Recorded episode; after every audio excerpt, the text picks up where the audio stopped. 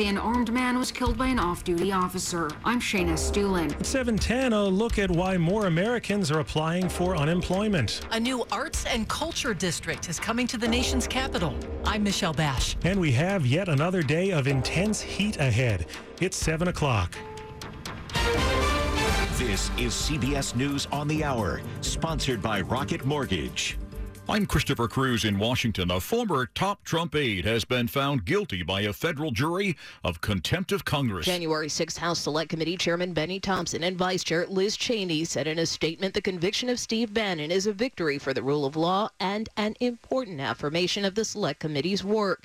They add, anyone who obstructs our investigation into these matters should face consequences. CBS's Nicole Killian on Capitol Hill. President Biden is still isolating at the White House 2 days after testing positive for the coronavirus. CBS's Natalie Brand. White House COVID response coordinator Dr. Ashish Jha credited the president being fully vaccinated and double boosted for his mild case. With the Omicron subvariant BA.5 sweeping the country, Jha urged all Americans to take precautions. Our absolute priority is making sure that when people get infected, they don't get seriously ill. 2 children in the U.S. have been infected with monkeypox. CBS's Major Garrett. The CDC says the 2 children, including a toddler from California, are doing well.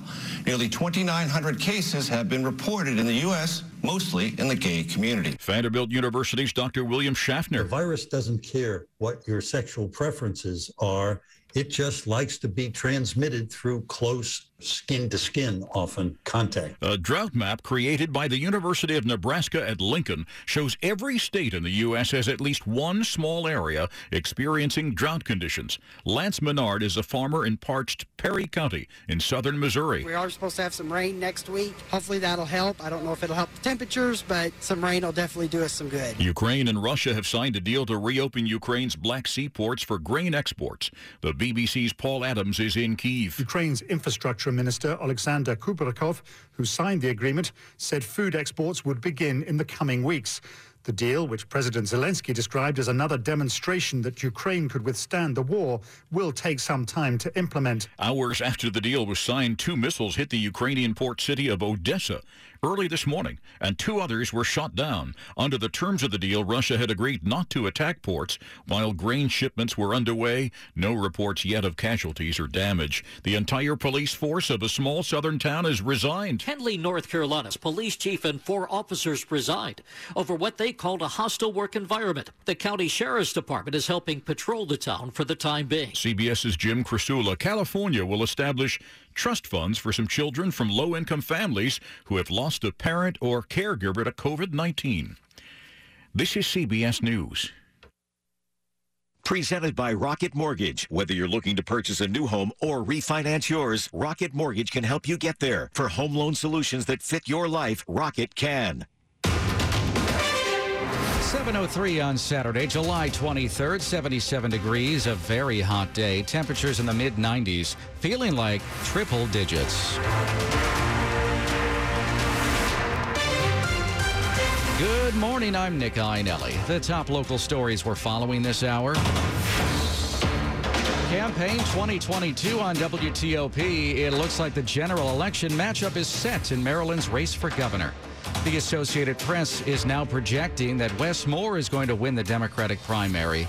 Moore is a best-selling author and former CEO of an anti-poverty nonprofit organization. He's set to take on Republican State Delegate Dan Cox in November.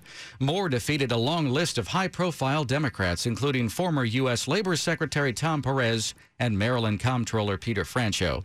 Moore would be the state's first black governor if he's elected.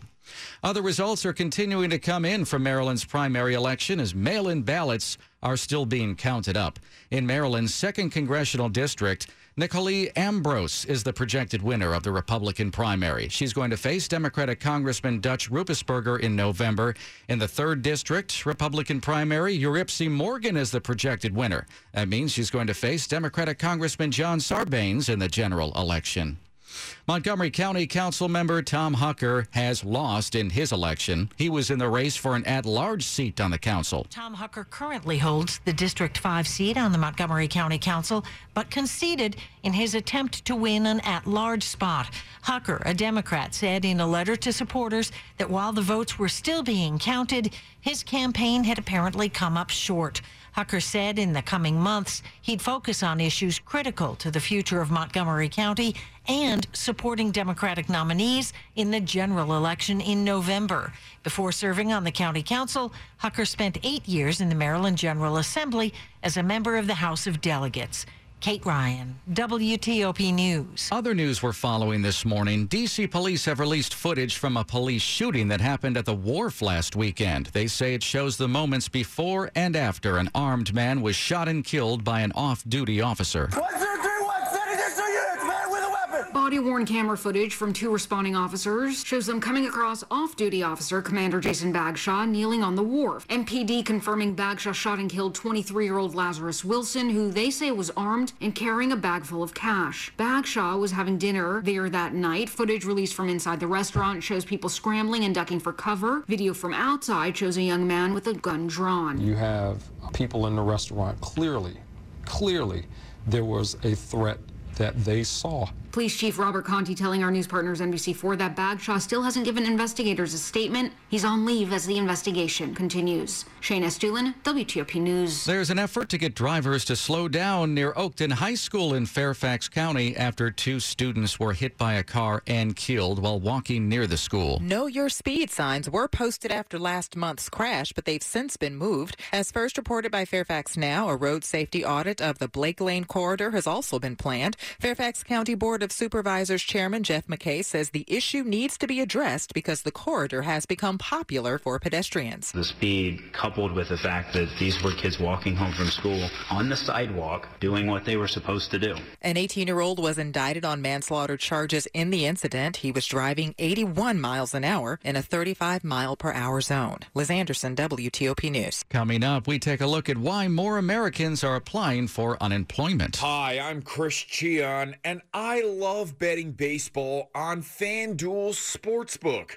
Big series this weekend up at Camden Yards between the Yankees and O's. I'm going to be getting some action on that, no doubt. And if you're a new customer, you'll get your first bet matched with up to $250 in free bets guaranteed. Just sign up with promo code BIGCHEE.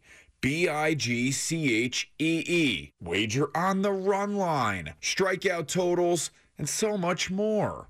Join now with promo code Big G. That's up to $250 in free bets, win or lose. Must be 21 or older and present in Virginia. First online real money wager only. $10 first deposit required. Bonus issued as non-withdrawable free bets that expire 14 days after receipt. See full terms at